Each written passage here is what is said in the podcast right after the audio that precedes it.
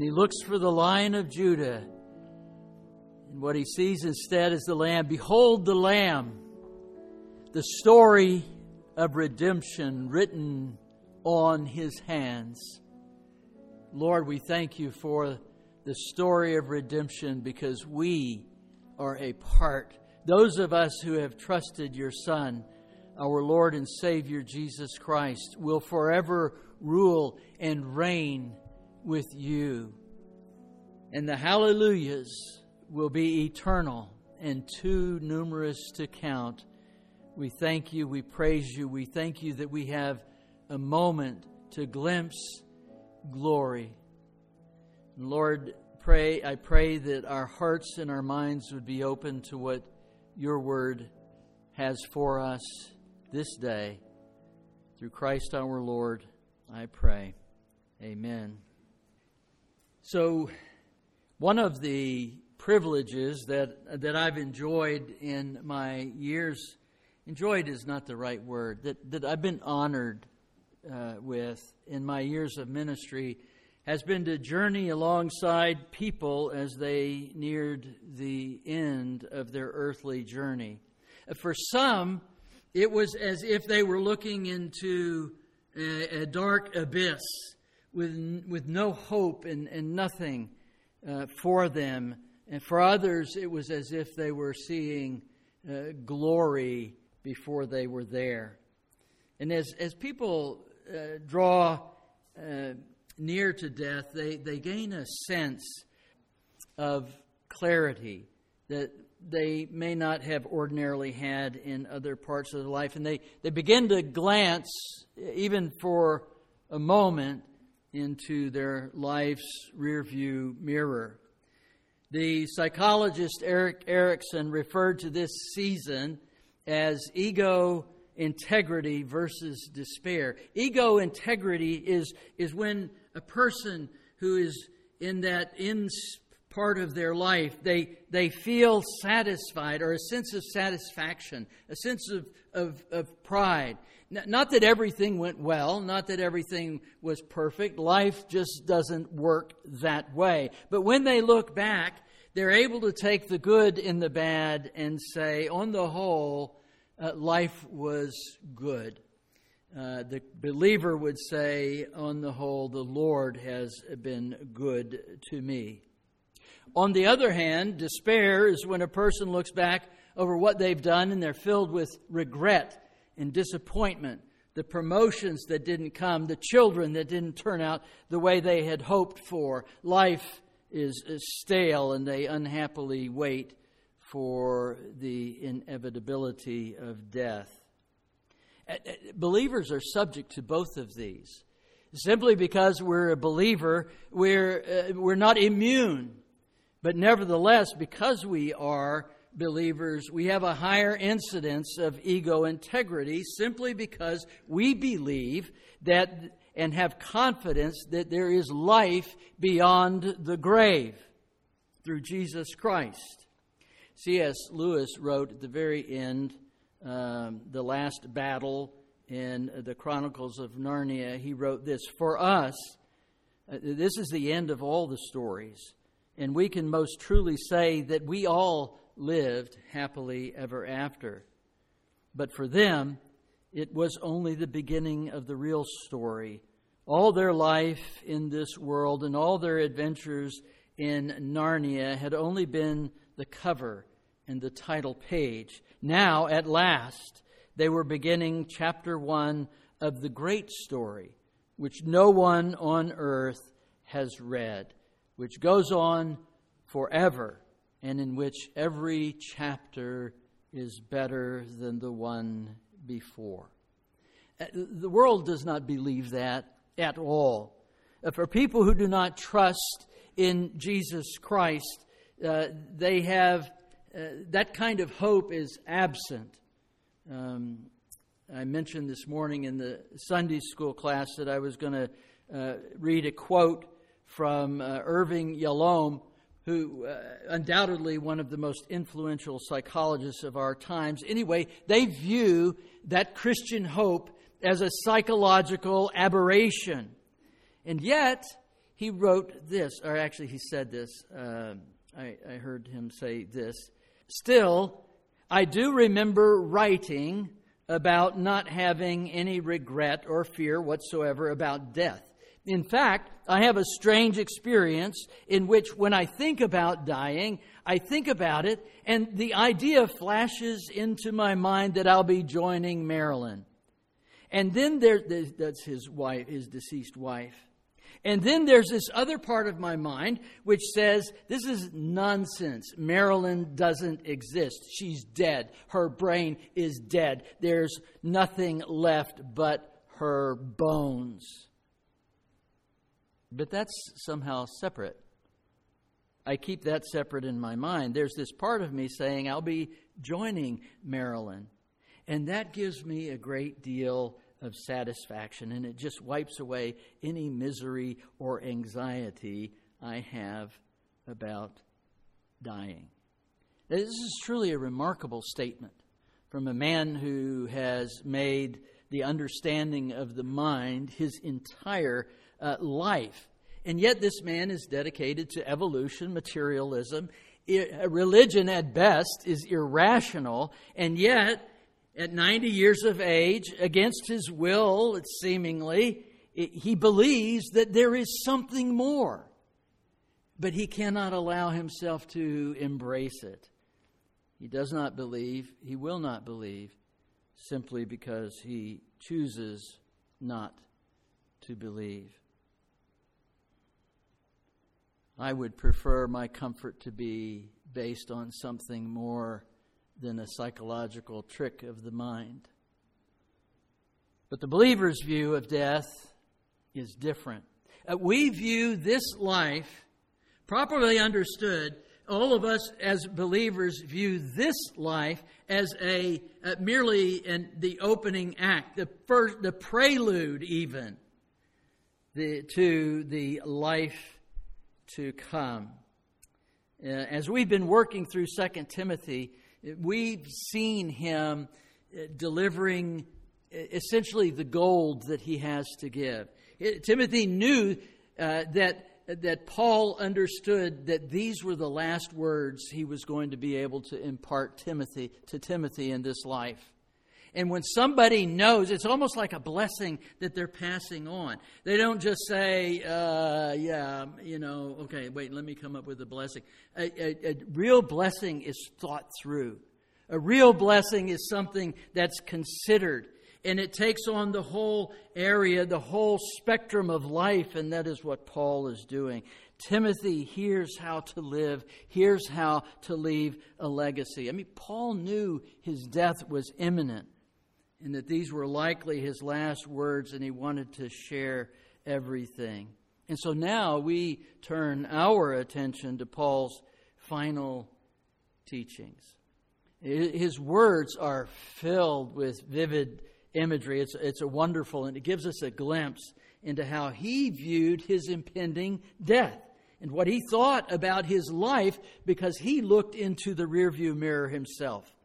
And these few verses, Paul shows us how we should live and die. He wrote in 2 Timothy 4 6 through 8 For I am already being poured out as a drink offering, and the time of my departure has come. I have fought the good fight.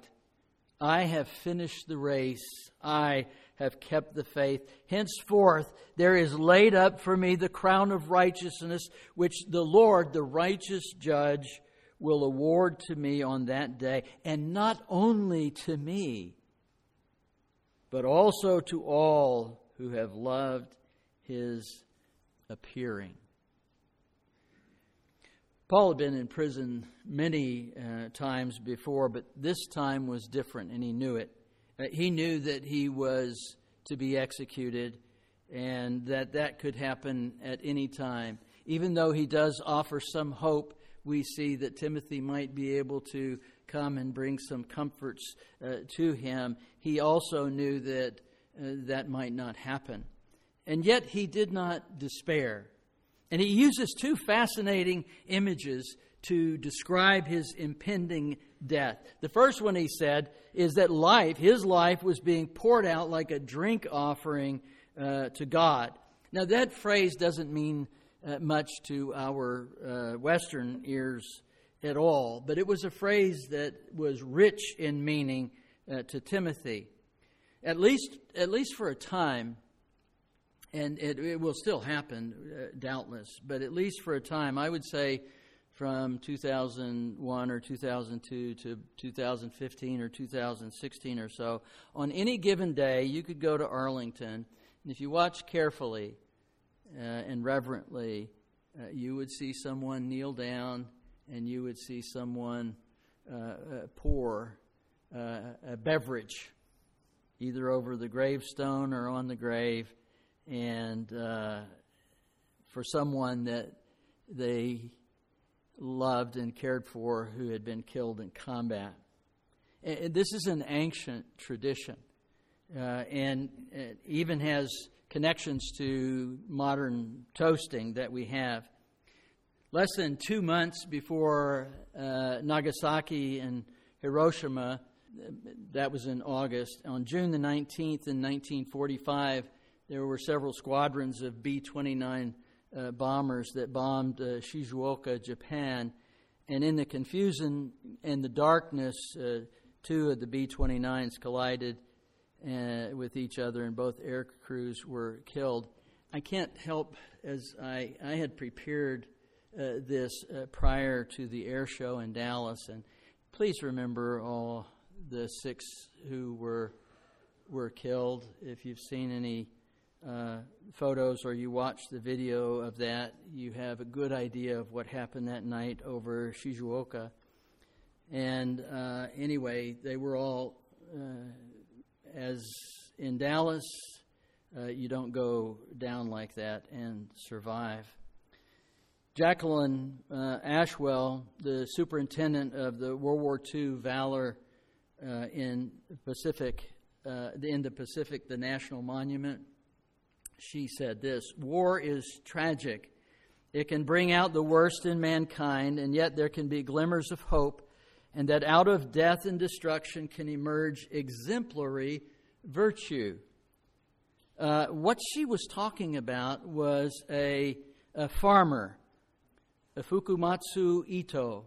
And what he did was he was uh, present when these planes collided and they, uh, the debris and uh, landed uh, on his uh, property.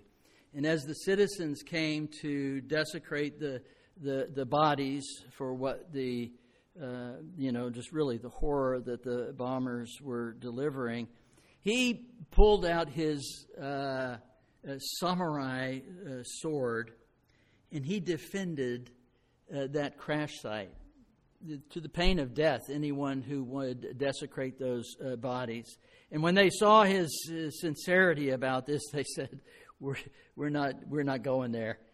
And so he created a little monument where he buried those airmen and where he also uh, buried uh, citizens who had been killed in the raid. And he did so uh, even before the end of the war in order to promote peace between the United States and Japan. One of the things that he retrieved from the B 29 in the wreckage site was a canteen. And on this canteen is the imprint dented in of a man's hand, uh, very, very clearly in uh, probably in the uh, the moment uh, before the the crash. And so, w- once a year for the past 77 years, this uh, canteen has been used by the highest military and uh, political officials to pour a, a, a drink offering over uh, to, to the honored dead over this uh, monument. And they also use it at Pearl Harbor. On the 57th anniversary of this event, for reasons that would take far too long for me to detail here, uh, Barbara and I were the ones who uh, poured uh, the the drink. And while entirely subjective, uh, there was an unmistakable sense in which there was a, a, a, a communion in a chain of people that led all the way back to that uh, dark night. And a drink offering was an offering of wine that was poured out on the altar in conjunction with the animal sacrifice, and it represented the blood of the sacrifice. In the sense, there's also a sense in which it's the giving of one's uh, strength to the point of death. That's what uh, is in Philippians 1 21, where Paul says, Even if I am being poured out as a drink offering, there's that notion where he is, he is giving of his life to the point where it could lead to his death. And that ancient concept comes, comes with that, where there is a, where there is a communion. And understand that I'm not making a direct, but an indirect reference to the similar uh, thing when we have our worship service. It, communion. We're together communing the bread and the cup, and that brings us in a, a spiritual uh, way, certainly much more than Barb and I experienced, into the presence of the Lord uh, Jesus Christ. And so uh, Paul was not seeing uh, his death as, as a tragedy or tragic, but as the completion of a life that had been poured out for God, designated for that purpose. This was his purpose was to pour out his life before God. And that's a good uh, perspective for us to maintain. As long as Paul was alive, he lived. There are those among us, there are those that you may even know who are dead, yet while they live. Their life is hollow and meaningless to them. And, and Paul is saying, no, every day that you have is a precious gift and it's not over. Stand up and live until we die. The second image Paul uses is, uh, is, is just the word itself is just a wealth of word pictures. In fact, no fewer than four directly uh, with this word. First, it has the notion of examination, it has the notion of uh, taking this uh, braided uh, rope and un, unbraiding it and uh, to see the individual uh, strands. You read this word as departure. Probably most of your versions uh, has has that word, and and that's a part of it. But it's far more. Uh, it's far more than that. And uh, it's secondly, well, I mean, he's he's saying that he's analyzed his life, and it's ready for essentially the analysis of the, the Lord Himself. Second, it has the idea of being released from uh, bondage. Specifically, this word is used of unyoking an oxen. Uh, but when it's related to people, it's the, it's the uh, removal of the shackles uh, so that you are now free. Third, it has this notion of moving from one place to another. Uh, the best way we would put it into English is uh, we're pulling up stakes. Now, maybe not everybody uses that phrase anymore, but the, the notion here is we're taking the stakes out of the tent so that we can move the tent elsewhere. And finally, and most poignant uh, to me, it is uh, uh the word that's used of, of loosing uh, the ropes from the ship as it uh, pulls out of port. And the most beautiful I've seen this uh, portrayed, at least in film, was in Tolkien's Lord of the Rings when Frodo and, and Bilbo and Gandalf and Galadriel and Elrond they depart to go to the undying lands. The song Into the West, which if you haven't heard recently, uh, uh I would uh, recommend that you take a moment to listen to that was inspired by Tolkien's uh, Legolas, and it was Legolas's uh, lament, and it fully demonstrates Tolkien's and Lewis's and Paul's belief that death is not the end, it is only the beginning. And again, like I mentioned before, people who are closer to death, they understand this. They see clearly things that are important. Things may be challenging. They may be more challenging than we care to admit, but they're simple. They're not, they're, it's not complicated. Uh, the things that uh, confuse life become uh, clearer. Priorities change because they see what matters. And when we look in verse 7, we see how Paul evaluated his own life. He says, I have fought the good fight. I have finished the race. I have kept the faith. So when Paul reflected on his life, as uh, we, we do, uh, he felt accomplished. He felt like he could be proud. I don't mean that in the sense of, you know, pride like hubris, but he felt good about what he had, had done. He had honored the Lord unto the end of his life, and, and he uses three different images for this, right? I fought the good uh, fight. Paul endured a lot of uh, battles through the years. Uh, he endured battles with government officials, uh, battles with criminal elements. Uh, he endured battles with false teachers and, and, battles with people who twisted the gospel to their own ends. And uh, Romans 7 tells us he even endured some battles with his own, uh, with his own uh, life, his own tendencies. But through all of this, when Paul reached the end, he said, I have fought the good fight. I think the question for us as it relates to how to apply this that Paul is talking about is uh, how do we fight the good fight? What does that what does that mean? I just want to share with you two principal uh, notions here. First, first is we need to wisely choose what we fight for. If you want to fight, if you want to be pugnacious, if you want to get into things, trust me, every minute of every day allows opportunity. You will not be lacking in finding that. The question is not that there are opportunities to fight, but is to understanding that not every fight is worth fighting. Not every battle is worth the engagement. Paul fought for certain things, not the least of which was to hold on to the truth. He did not fight over petty things. He didn't even fight over preferences.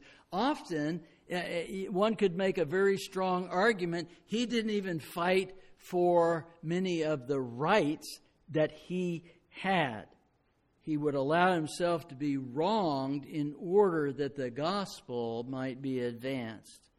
So choose we need to choose what we fight for. And second, when we choose to fight because we feel it's necessary, then we need to fight in the right way. I mean, it's possible to fight for the right things in such a way that you burn everything that you stand for. So you have to do it in the right way. You have to take actions. And, and elsewhere, Paul tells us how to do this, and other scriptures do as well. I mean, not the least of which is speak the truth in uh, love. And we need to speak the truth. We need to stand up for the truth, for what is right, but we must always do it in uh, love.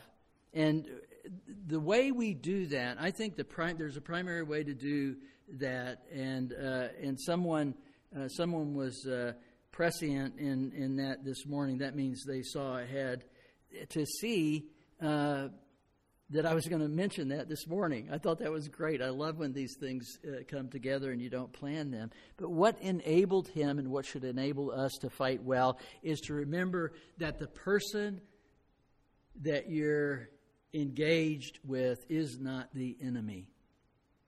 That is not the enemy. The real enemy eh, we see in Ephesians 6 is we are not fighting against flesh and blood but against evil rulers and authorities of the unseen world, against mighty powers in the the, uh, uh, in the, the darkness against evil spirits in the heavenly places.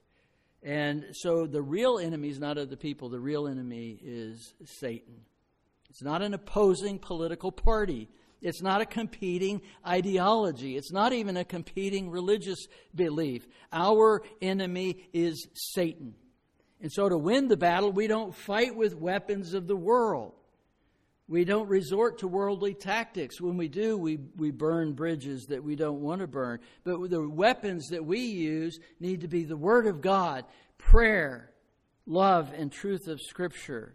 And if we can remember who we're actually fighting against, then there will be uh, less uh, uh, fighting all around.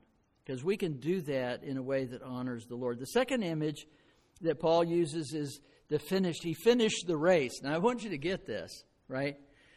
Paul does not say, you know, put the wreath on my head, I won. I, you know, it was it was just last Sunday, right? The New York, the New York Marathon. I will guarantee you that 99% of those, probably even higher, victory was crossing the finish line. That's victory. Now you do have the few people who are like, I don't know. You know, just just they go and I don't know how they do that, but they do and they want to win and they're disappointed if they get second. You know, I mean, so okay. But most people, they just, you know, it's just, I didn't give up. I, I ran the race. The, the truth is, I've never run a marathon. Uh, Barb's uh, done, how many have you done? Two, three? Two. I've never, I've run some, you know, some 5Ks and 10Ks, but I've never run a, a marathon. For me, victory would be crossing the, the, the finish line. The third image uh, is that he remained faithful. He had firmly held on to the word of truth, and that's also what we should do as well. We should strive to be faithful to the task that God has set before us. And remember, whatever the task that God has for you in your life, the burden that He places on you is light. It is not heavy compared to the burdens that we place on ourselves, and certainly not heavy compared to the burdens that others would uh, have placed on us. And then we come to the, uh, the last uh, verse in the passage. Paul explains the hope which drives him. Listen to what he says in verse 8. Henceforth, there is laid up for me the crown of righteousness, which the Lord, the righteous judge, will award me on that day, and not only to me, but also to all who have loved his appearing. He says that he's waiting for this heavenly prize, namely the, the crown of righteousness. You know, as uh, if you've you know been in church for more than a year, you, have heard about the Olympic Games and how the wreath, uh, the victor was given a, a, a just a wreath uh, of leaves uh, that he wore on his head like a crown, and uh, that that would fade, and it, it was something that would not last. It had no it, the crown itself had no eternal uh, value. But regardless, it was something that was worn to say that I uh, completed and competed valiantly and was victorious. And so the Lord is going to give him a, a, a crown that will uh, never fade away. And I mean, what is the crown of righteousness? I, I don't know. As with many of the Lord's rewards, I don't know, but I do know this uh, they will be more uh, blessed, more uh, valuable than we can possibly begin to imagine. And the neat thing about this one is the Lord uh, Himself will give us this uh, crown. He will declare us victor, He will declare us righteous. I mean, think about the comfort that Paul would have received by, by thinking ab- about that. He had in his mind the nearness of this event. He was in prison, having been declared a, uh, a, a rebel, a, a criminal, whatever he might have been declared by, by Nero, and he was awaiting execution. And yet, in the heavenly realms, the judge, the righteous judge, was there to declare a different verdict. Not guilty, but righteous. And Paul tells us that that blessing is not unique to him. It's not because Paul was also special. No, it's for anyone who is looking forward to Christ's return, the same prize. And that is something that all of us who are true believers, that we can one day know we will stand before the Lord, we will receive the crown of righteousness as well. Now, people don't like to think about death. It, we, we don't, especially in the West. We do everything we can do to hide it. We don't like making wills. We don't like buying life insurance. We don't like putting together advance directives. Uh, I mean, the reason's straightforward because if we do, and when we do those things, we are admitting to ourselves that we one day uh, will die. And while we may think it's morbid, I don't think it morbid at all. I, I, think it's I think it's wise uh, to do this. People have clarity. They see what's important. They see what's not worth worrying about, and that's what at least in part, makes Paul's words so powerful. Here's a man who, when he looked back on his the way he had lived, he did not regret how he had spent his life. He had spent it in service to the Lord. So here's the challenge for each of us. Put yourself in Paul's uh, shoes. I guarantee you that those six people who were in that B 17 in that Airacobra, when they woke up in that morning, uh, did not think this would be their last day at all. But how would you evaluate your life? What things would you wish you had spent more time doing? I mean, do you really I don't want to be trite here, but it is true. I don't want to be trite, but it is true. I've sat with many people as they lay dying and as they look into the rearview mirror, and I'm the one person that's remaining because they've either outlived everyone or no one can get there in time or whatever the issue might be, and they want to pass something on to you. They want to tell you something about who they were or what they had done so that their in at this point could have some meaning so that they could pass this on to one more uh, person. And I don't want to be trite, but the truth is, they don't talk about, I wish I had worked more. You've heard this, but I'm telling you, this is true. They don't. They don't talk about making more money. They don't talk about playing more sports. They don't talk about partying. They don't talk about buying stuff. They don't. Invariably, invariably, it's about people that they love or people that they lost. Invariably, it's about relationships. Invariably, it's about who they were in relation to others.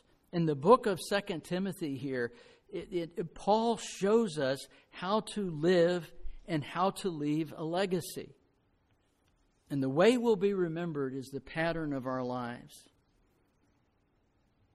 And the beauty of this is that all of you who can hear me, we all live and we all breathe.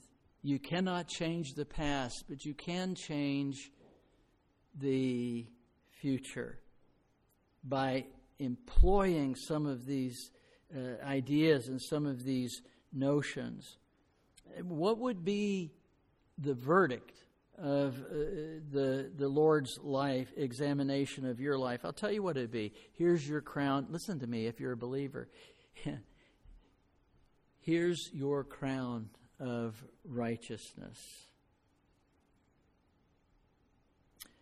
No matter what we view, our lives to be. God views our life through Jesus Christ. So run the race, fight the good fight, strive to be faithful to the Lord and His Word. And if you fail, when you fail, just repent. Ask God to forgive you and move on until you cross the finish line. Father, Lord, we we have an interesting view of Paul